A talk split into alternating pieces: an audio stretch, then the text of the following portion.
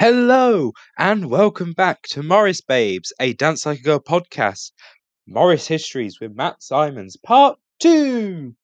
Now, quick, first of all, apologies that this episode is a week later than we originally planned. Uh, unfortunately, myself as editor got a bit tied up with a couple of things in the past week. That's why we're a bit later than normal. Apologies there. Now, second notice is also Connor and myself will be having a little bit of a summer break. So that means that after this episode, the next episode of Morris Babes will be released on the 10th of September, Thursday the 10th, just so that Connor and I have a little bit of a summer holiday, bit of time off, and so that we can get ready and make sure that the next episodes are good quality entertainment and listening for yourselves. Right, well, here we go.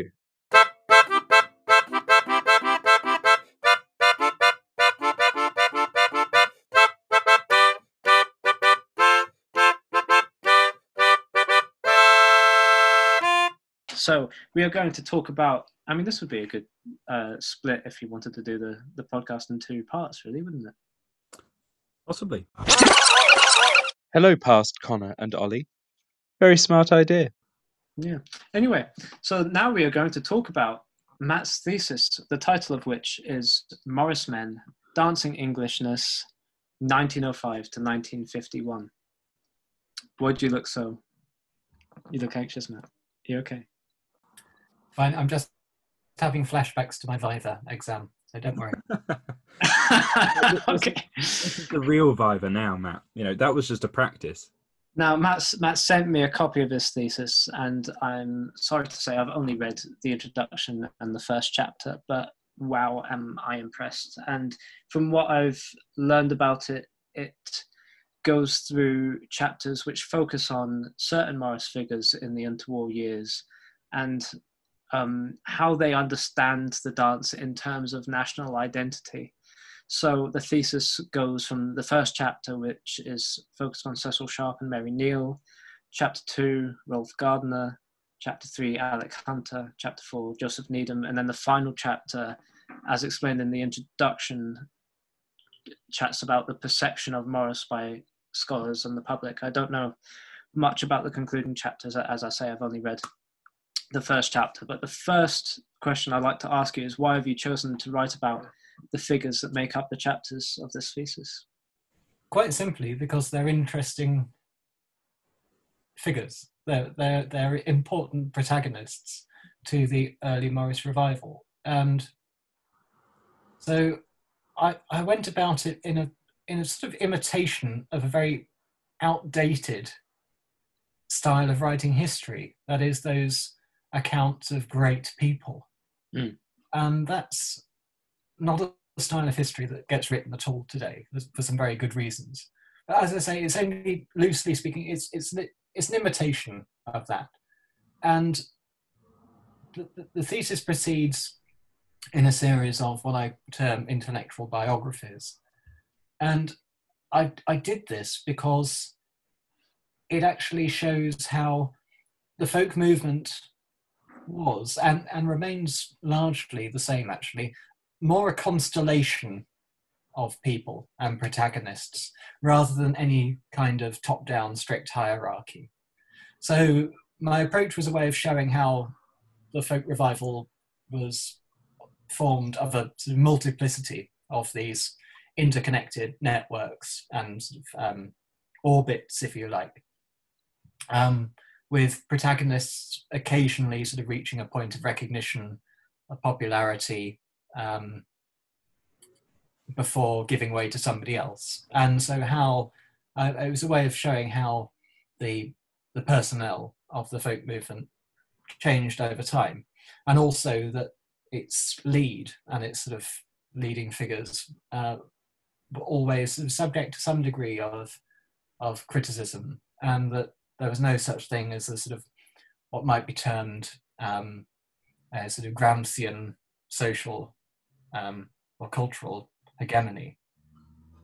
Um, and so, as I say, most importantly, though, I chose to write about these people in particular because they are vital to the Morris revival and to the, the dances and the, the tradition as we understand it today. Um, and three of them um, were important figures in the formation of the Morris Ring. And they had things to say not only about Morris dancing, but about Englishness. And English national identity was the sort of intellectual subject of my inquiry, if you like. And that Morris dancing was almost at times incidental because it was a way of viewing and addressing this sort of intellectual question, which is um, what was Englishness in the early 20th century and how did it manifest itself? Um, but I, I don't know whether you think it would be useful for me to quickly run through those figures. If you like, yes, yeah, by all means. The first chapter um, addresses Cecil Sharp and Mary Neal because that's where the modern national revival started. Um, you also have to acknowledge the contributions of Ernest Richard D'Arcy Ferris, uh, the pageant master who was responsible for the Bidford um, Morris dancers, and also uh, Percy Manning, who was responsible for the revival of the Headington Quarry Morris dancers. But the national revival, as we understand it, was started by Mary Neal with the support of Cecil Sharp.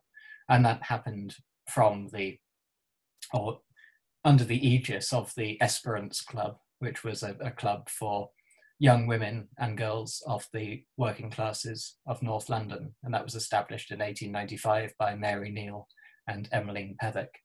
Um, but the other three figures are generally speaking less known. So then there's Rolf Gardiner, who was a particularly outspoken and vivacious, angry young man. Um, that's a character you find quite a bit in um, in the early 20th century. Those sort of self-styled, um, rebellious, angry young men, um, and he took on Sharp's establishment really, um, and he Gardiner was this sort of self-styled enemy of middle-class respectability and a devotee of D.H. Lawrence.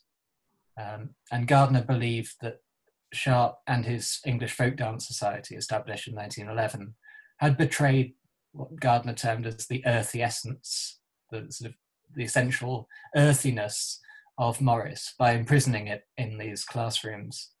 Um, and Gardiner believed that the dances should be restored to their place in seasonal celebrations um, in a return to a more ordered um, agricultural year. And so it was a return to a more sort of loosely speaking, um, almost feudal in some respects, um, mode of agriculture and way of living. Um, and this championing of Morris dancing went hand in hand with his work as a pioneer of organic uh, agriculture and his campaign for the allying of forestry with agriculture as um, symbiotic practices. Um, anyway, then the, the, next figure is Alec Hunter, who was the first squire of the Morris Ring, uh, elected in 1934. And he, he was born into a family um, it, immersed in the arts and crafts movement and also with occult mysticism, especially theosophy.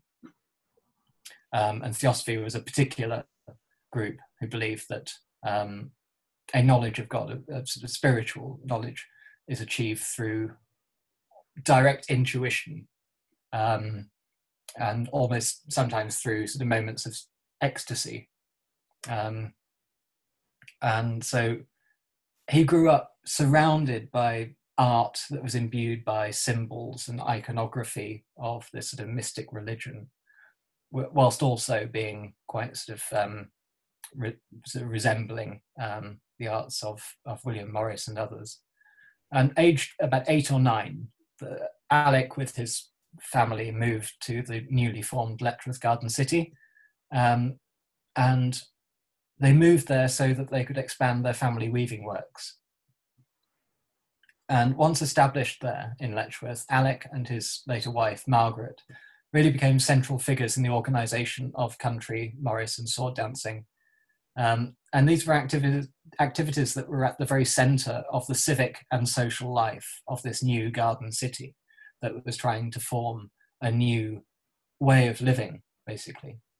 Um, anyway, Alec and Margaret later moved to Thaxted um, in Essex, where they assumed roles of organisers side by side with uh, the Reverend Conrad Noel and his own brand of Christian socialism. And that leads us on to finally Joseph Needham, who was this biochemist turned historian of Chinese science and technology. Um, and he was a relative latecomer to Morris, joining in the late 1920s when he was in his late 20s, um, by which time he was already a, respected intellectual and scientist in Cambridge.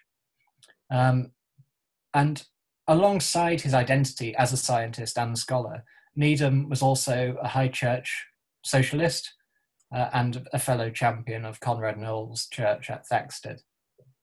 And informed by his socialism, Needham believed that the Morris represented an expression of, of English working class culture. And in laying out the foundations for the Morris Ring in 1934, he really set out to establish an organization which could accommodate dancers of all backgrounds and classes, um, which was quite quite different to how the the standards of the social demo, uh, demographic makeup of the English folk dance and song society was at that time. So that's a very sort of brief overview of of the content of the thesis.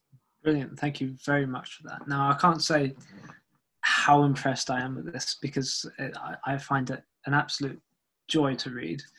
Um, now, apart from your excellent vocabulary, which I, I, mean, I said to you earlier today, my favorite word that I found was amanuensis, which uh, sort of means someone who um, writes down dictated things and, and handles. I, I mean, you'd, you'd, be better at describing it than a, a, literary assistant. Yes, a literary assistant, uh, but just amanuensis. Lovely, lovely to say. But I, I find the thesis effortlessly traverses the boundary between immensely readable and scholarly. And I really wanted to ask you whether you thought that um, Morris belonged in the academic domain, because I'm sure there are some people out there who believe that discussions of folk and Morris really belong to the people, and whether making it overly academic leads to too much highbrow discussion over it. I mean, I don't know what your thought is on that. Yeah, it's interesting because um, I mentioned earlier that idea of a bifurcated identity of researcher and of dancer. And I suppose this was made slightly easier because my subject was historical, not contemporary. So I was safely distanced from my subject because even though ostensibly it's the same, I was writing from a historical perspective. So I was writing about people who I'd never met and writing about a context and a time that is not my own. And I think though Morris should be subject to scholarly scrutiny, that doesn't mean to say that it belongs to the academic domain. It isn't to say that in the same way, I suppose that you could say that studies of sort of football or fish and chips, or even something so apparently intangible as identity, belongs truly in the academic domain.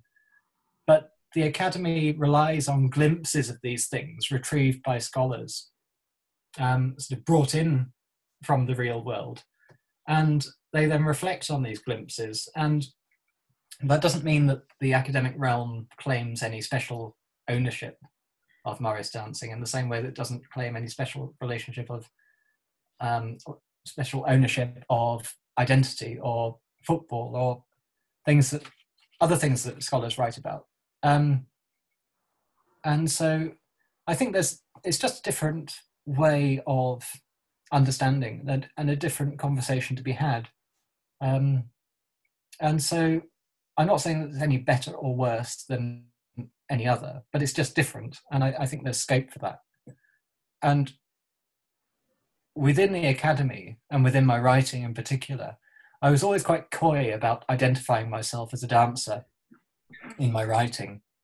Um, but in the end, I ended up being quite explicit about it, and I make it quite clear in my thesis. And though it said the historian must keep some sort of objective distance from the, the of their work, they can't exactly efface their own personalities or their own prejudices from their writing. The historian's always there. The historian creates the history. Um, so it's almost preferable to declare your position, declare your prejudices and your background at the start of your writing and be candid about it. Um, but when I say that it's desirable to keep a distance, this in itself is complicated, and we're getting back onto matters of philosophy, because as I understand it, as a historian more interested in social and cultural matters, you really want to get as close as you can to your subject as possible. I mean, holding your subject at an arm's length prevents you from really getting to grips with it in any serious intellectual way. And so, in a, in a way, my being a dancer permitted me to get closer to the subject because I had a sympathy with it that I wouldn't have achieved th- through solely archival work. But I was always conscious of my own preconceptions as a dancer. And so I just tried wherever possible to prevent these from clouding my analysis and constantly checking my own prejudices mm. all the way. Yeah, no, I think that's a great answer. Uh, I mean, having Morris as a hobby, I found it it's very easy to get obsessed. I mean, I, I don't know what it is, but it's a lot of fun and it just made me hungry for more knowledge of it. So, I mean, I have a pretty good collection of Morris books and I love reading about about my hobby and about the history of it and about different analyses of it.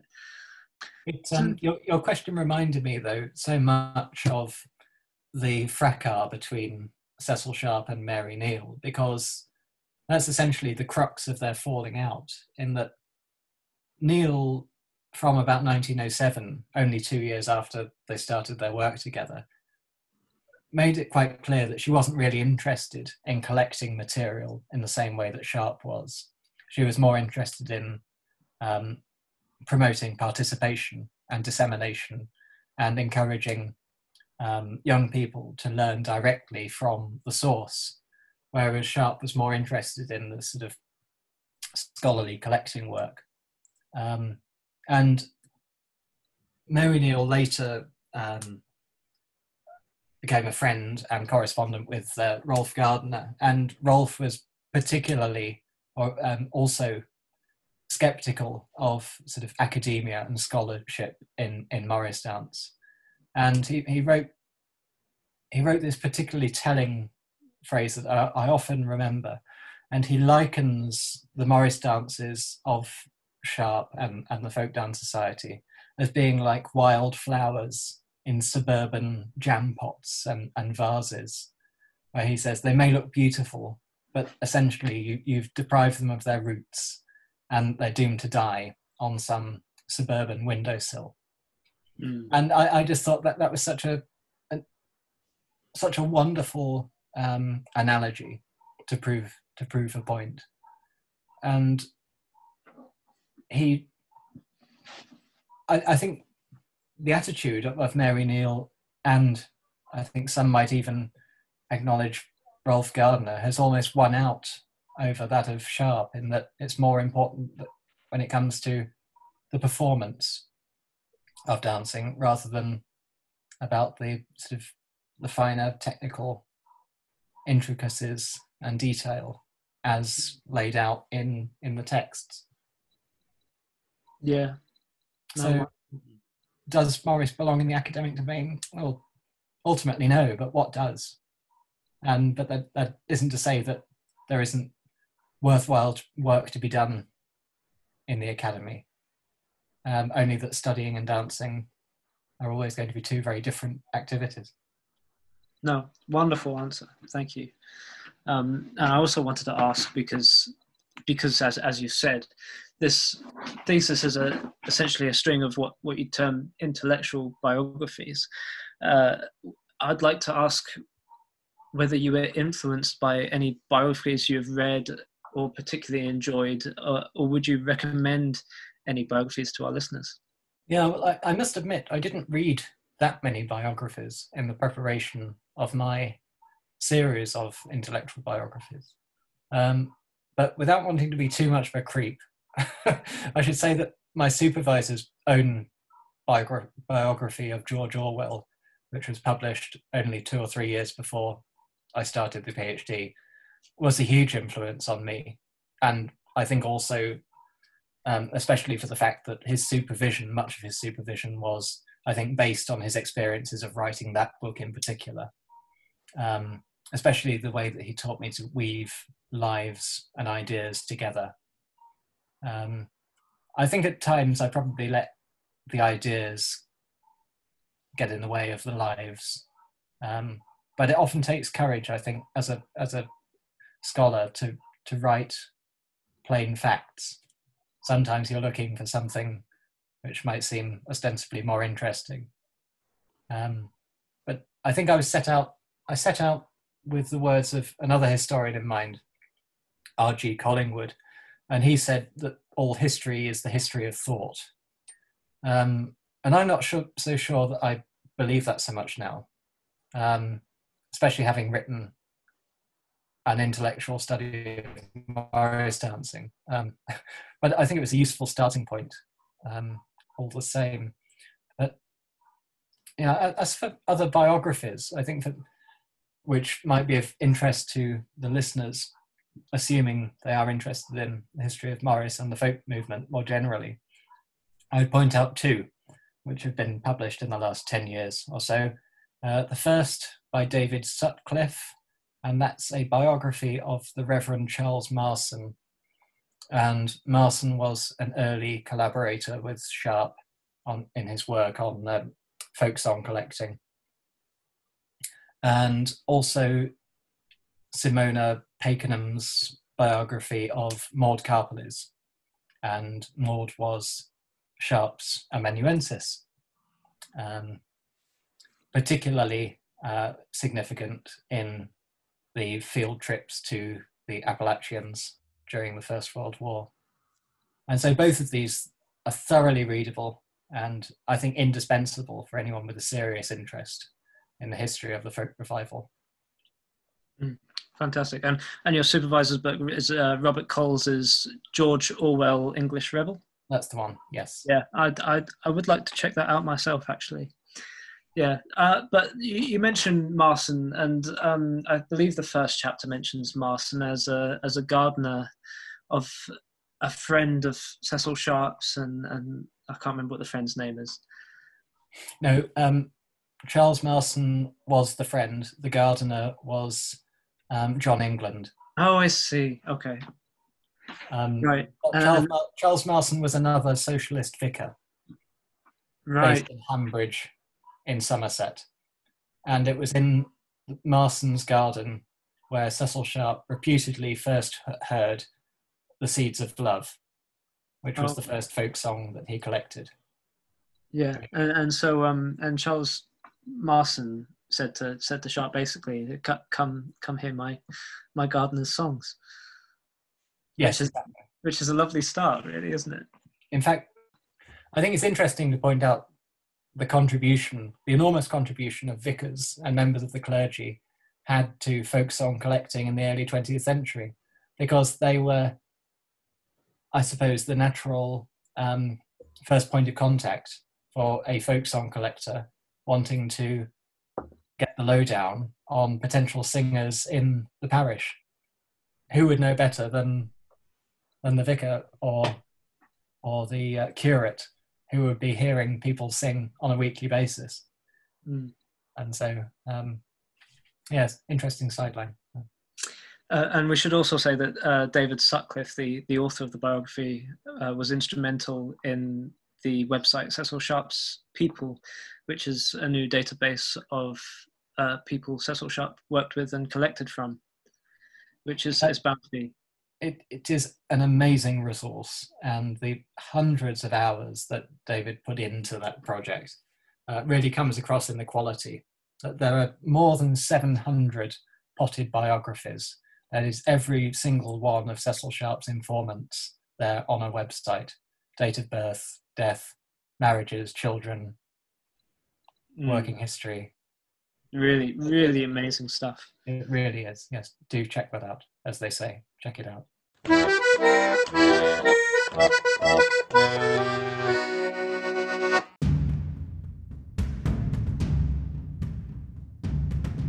Okay, so this confession is anonymous, and we will start with Ollie's moody jingle music. We will start now.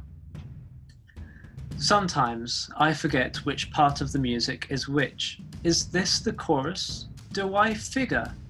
Sometimes they just sound pretty much the same. Now, Ollie, what do you think of this? I, I, I, I can't support it at all.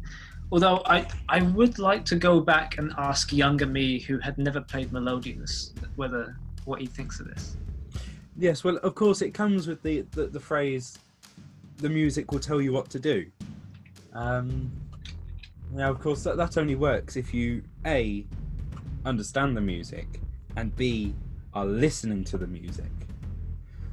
Um, which I know I fall victim of, not purpose, well, not knowingly listening to the music.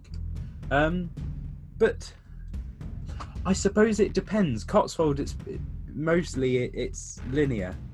You know, you know you're going to do a figure. Once the figure's finished, it's sticking time. But when when you come to something like Border, oh, they like to mix things up. They might like to put sticking in a chorus or sticking in a figure, and you just I, I tell you, I tell you what. The the one thing that does screw me up is uh, when we did the the Tinner's Rabbit in uh, Sheringham, and Wicked Brew did the music, and it was the the Guinness World Record where we had 369 dancers doing Tinner's Rabbit down the street, and um, they switched the A and the B music so that whenever I go to play Tinner's Rabbit, I'll do it the way that they did it at Sheringham because that's the way I, I associate it. And then I'll go, hold on, should this be the other way around? Mm. That's that's probably the only exception, is that not for Joe will always will always be like, does this sound more like Stick today? yeah. How should I play it? Yes. How do we fancy today? Do we fancy sticking on the A?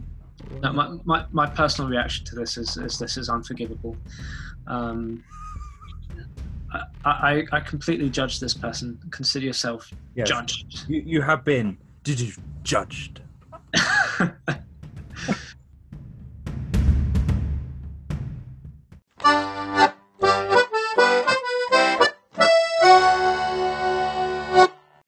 Now we've we've mentioned a little bit of this already, but I, I, be- I believe that the thesis does an extremely good job of cutting through myth and accepted synopses. And what I mean by that is you've talked about perhaps misrepresentation of Rolf Gardiner, Mary Neal, Cecil Sharp, or even Neal and Sharp's relationship.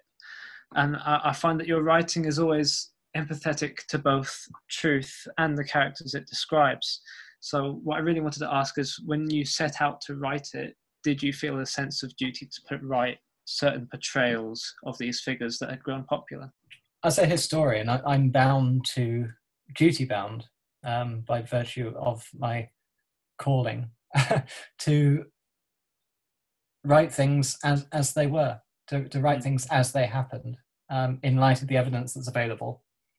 So, so far as I, I recognise that there, there were misinterpretations, yes, I think I did feel um, a sense of duty to put right those portrayals. Um, so a successful history project requires both a gap in the knowledge and a source of evidence. Um, and I recognised there was both a gap in the knowledge, not only um, in misunderstandings, but some people were just totally um, absent from from histories of, of the folk revival. Um, but also, there was a great wealth of archival material out there which hadn't been used to any great extent by scholars of the folk revival. Um, so I thought the conditions were right for a reappraisal that was, on the whole, more sympathetic while still retaining some degree of scholarly scrutiny. Um, but the availability of primary sources was vital to this project. Just as the scientist has their lab and their experiments, a historian needs the source material. It's the same. It's the same thing. This is the substrate for our craft.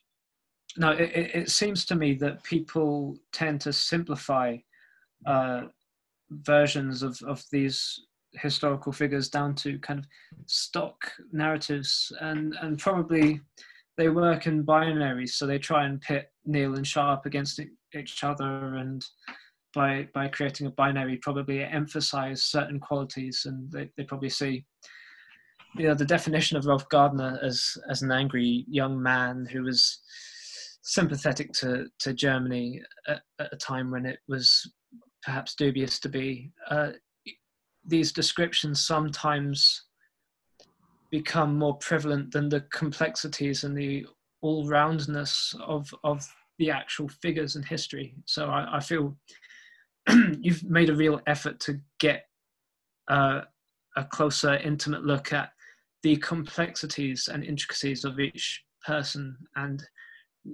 not just defining who they are by looking at them and going well they're obviously that but looking at them going no this this person is far more than than this i i try to judge people in using the language that they'd want to be used and gardiner was somebody who just had no truck in party politics at all and I know that's the benchmark of a certain sort of right wing.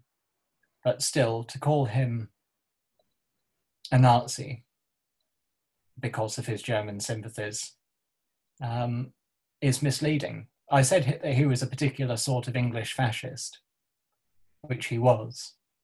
Let's face it, he had no problems whatsoever about strong autocratic leadership, um, which he, he held on to throughout his life. But I just think that he's been, um, even in his own lifetime, the the victim of of people who were keen to pigeonhole him in a way that just wasn't appropriate.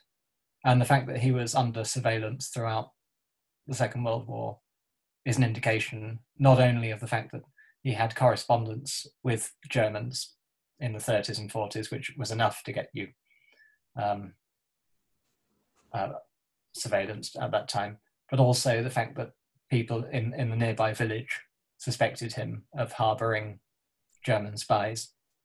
Well, no, as I say, I think you've done done an excellent excellent job. I think um, empathy is a well a, a fantastic tool for the historian to really inhabit the worlds and and times of of the the people that they're studying. Um, and, and, my next question will, will, go on to rather than uh, just mere biographies, as we've said, you chart how the dance was perceived by each person and what it meant to them, and how that informs their understanding of national identity. So, your last chapter, which obviously I, I don't know much about because I haven't got there yet, but as you outlined in the introduction, is the perception of Morris. So, was was it obvious that that was going to be the subject of the last chapter as as you went along the thesis?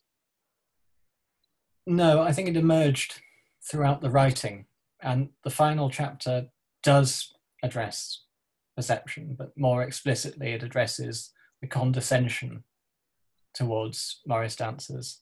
Um, including some of the tropes which are still familiar to us today, those associated with the ideas of merry England and the sort of rather idyllic view of the past, which many of these revivalists held. Um, uh, so yeah, this emerged throughout the writing of the thesis, and I realised I either had to address the condescension as I went along, or I needed to bring it together in one place. And in the end, I did the latter. Um, and I used this as an opportunity to also engage with contemporary literature and criticism. And so I started out with Kingsley Amis's Lucky Jim, um, and where the eponymous anti hero Jim Dixon gives this disastrous lecture on the subject of Merry England, which he, he didn't want to do, he was forced into doing. Um, and so, in a drunken fit, he sort of exclaims that it wasn't at all merry, but it was bloody and horrible. And um, it was a sham imposed by those who deliberately sought to sanctify the past, people like Jim's own boss, Professor Welch. And now, Professor Welch was actually a caricature of Amis's own father-in-law, Leonard Bardwell, who was a bona fide real-life Morris dancer. Um, and there are some there are, there are some very candid letters uh, from Amis to to Philip Larkin, actually, um, including one in which Amos describes his father-in-law being struck across the head during either a stick dance or a sword dance, and thinking it enormously funny and the best thing he'd ever seen because there was obviously no lo- love lost between them. Um, and so Professor Welch, in, in the, one of the most sort of popular novels of the 20th century, stands in as this caricature for his father-in-law and all of those sort of idealistic uh, nonsense beliefs that Amis hated and couldn't stand. And this sort of summed up the attitudes of writers, not only like Amis, but also Evelyn Waugh, who thought the folk dance and the like, even arts and crafts movements to some extent, were just poor taste in that they sort of obstinately clung to the past, resisting the modern, you know, resisting the, the present day. And, and so my, my final chapter goes through these criticisms and places the Morris revival in its cultural and literary context in this respect. Um, and stereotypes then, as they do now to some extent, although I think it's a lot better, um, painted Morris and country dance especially as this sort of childish activity, literally because at that time it was so common in primary schools, and sometimes just plain silly. And how could you possibly take a grown man or woman, for that that matter, seriously when they were stood there head to toe in white with bells around their ankles, telling you of the vital significance and importance of rescuing the English folk song. And so th- these sort of enthusiasts were p- portrayed as as cranks, actually, which was a, an irredeemable um, label. There was nothing nothing good or worthy about being a crank. This sort of self-indulgent, myopic, hopelessly earnest, about the vital importance of their obsession over anything else. Um, thankfully, I, I, think there's reason for optimism in that our image has improved over the years, um, and that public opinion is generally more forgiving than it than it was.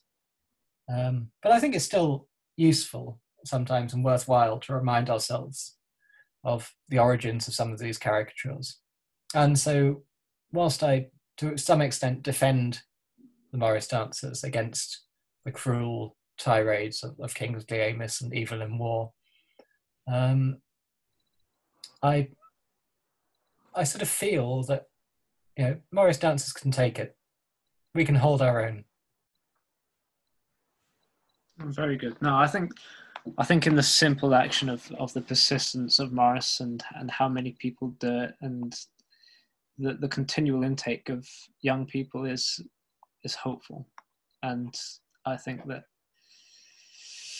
condescension may be there, but we're having a good time, and the people who look at it and think it's just silly just aren't in on the fun. Uh, my final question about your thesis is because I, I so enjoy reading it and I'd love to see it in a physical copy. Will we ever see the thesis in book form? I, cert- I certainly hope so. Um, I'm currently in the process, among other things, of drafting a proposal for a monograph. So keeping fingers crossed for that. So watch this space. Um, in the meantime, um, if you're if you'd like to read my thesis, I'd be willing to provide you with a copy. So if you get in contact with uh, the Morris Babes podcast, they'll send your message my way, and and I'll send you a, an electronic copy of the thesis. But also, in the meantime, I'm completing a, a chapter for a forthcoming edited volume on English folk performance. Um, and that's a basic overview chapter of the um, Morris revival from about 1885 86 through to the 1950s. And that's for a volume on English folk performance, which is due to be published by Routledge in the near future. Wonderful. So even so, lots to look forward to. wouldn't, wouldn't be a Morris Babes podcast without a couple of shameless plugs. well, right. I was promised those before I agreed to do it. Uh, Uh, so we, thank you. Oh, well, no, you go. we have one question from our listeners, which is actually from Sally Bird, our last special guest on the podcast, who asks, which Mo- Morris personality from history would you have as an action figure, and what would their accessory be? Well, that's such an interesting question. Um, who would it be? Well, I suppose if you had a, a Cecil Sharp action figure, you could have a, a bicycle. Um, oh, that, that's cute. well, um, and as well as a notebook, perhaps, and and a pipe, and maybe a glass of milk because he he didn't drink alcohol. So uh, that's this, It- sort it- uh, talk, talking about sort of um, you know challenging stereotypes. There there I go. I've ticked them all off. no, no, we, we could go through them, couldn't we? So we have Rolf Gardiner with his bag of soil, uh, because he was he was very. What, what did he go in go on to do after Morris dancing again? Well, he, he was after the Second World War. He was one of the sort of catalysts behind the formation of the Soil Association, Yes. among other things. One, So he, he was a real visionary, um, and, and I, I will talk at length about Rolf Gardiner because he's somebody who, who fascinates me um, endlessly, and I, I think he, he was somebody who adopted some very difficult causes for his time, but in many respects is being proven right now, Mm. particularly about agriculture. well, I've, I've, And of I- course, all- all of the dancers should have a change of footwear because it was commonplace in the interwar years to, to wear white plimsolls for dancing indoors and on grass and black leather soled shoes for dancing outdoors. So you could, you could do that as well. So there's just there's no end of opportunities for accessorizing these um, action figures. yeah, absolutely, wonderful. So get on it. Someone needs to make these Morris action figures. Is it going to be the Ring? Is it going to be the Fed? Who's going to be the first? Leaving the open out there. Oh, oh well, you know, well, we, we, we're late on the party, so uh, is it going to be Eftus? I don't know. oh, who knows? Who knows? Maybe maybe we'll create our own Morris Babes action Cool. figures. Email us at Yeah. dancelikeagirl.podcast at gmail.com if you would like Morris action figures. Yeah, Morris Babes. You know, Barbie. You know, Morris Babes. No, Galley Man. no, no. Gal- no. Galley Man. Ooh, Galley Man. I'll tell you what, I was thinking press the button on his back and he does a galley.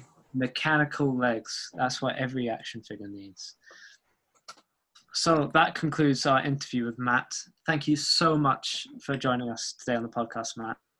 You've been a brilliant guest, and I've very much enjoyed talking to you. A pleasure.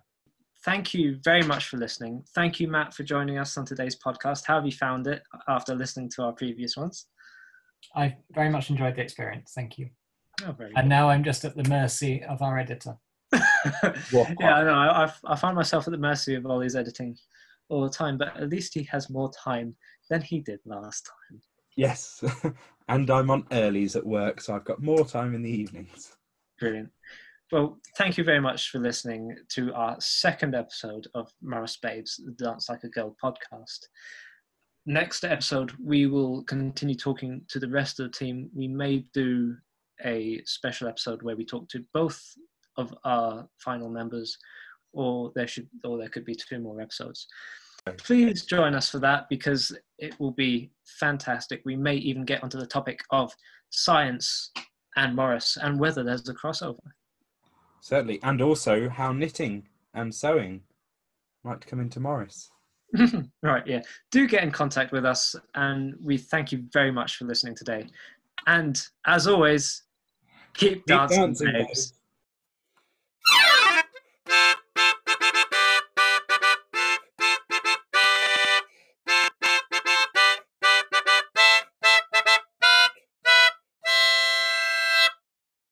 Thank you. Goodbye.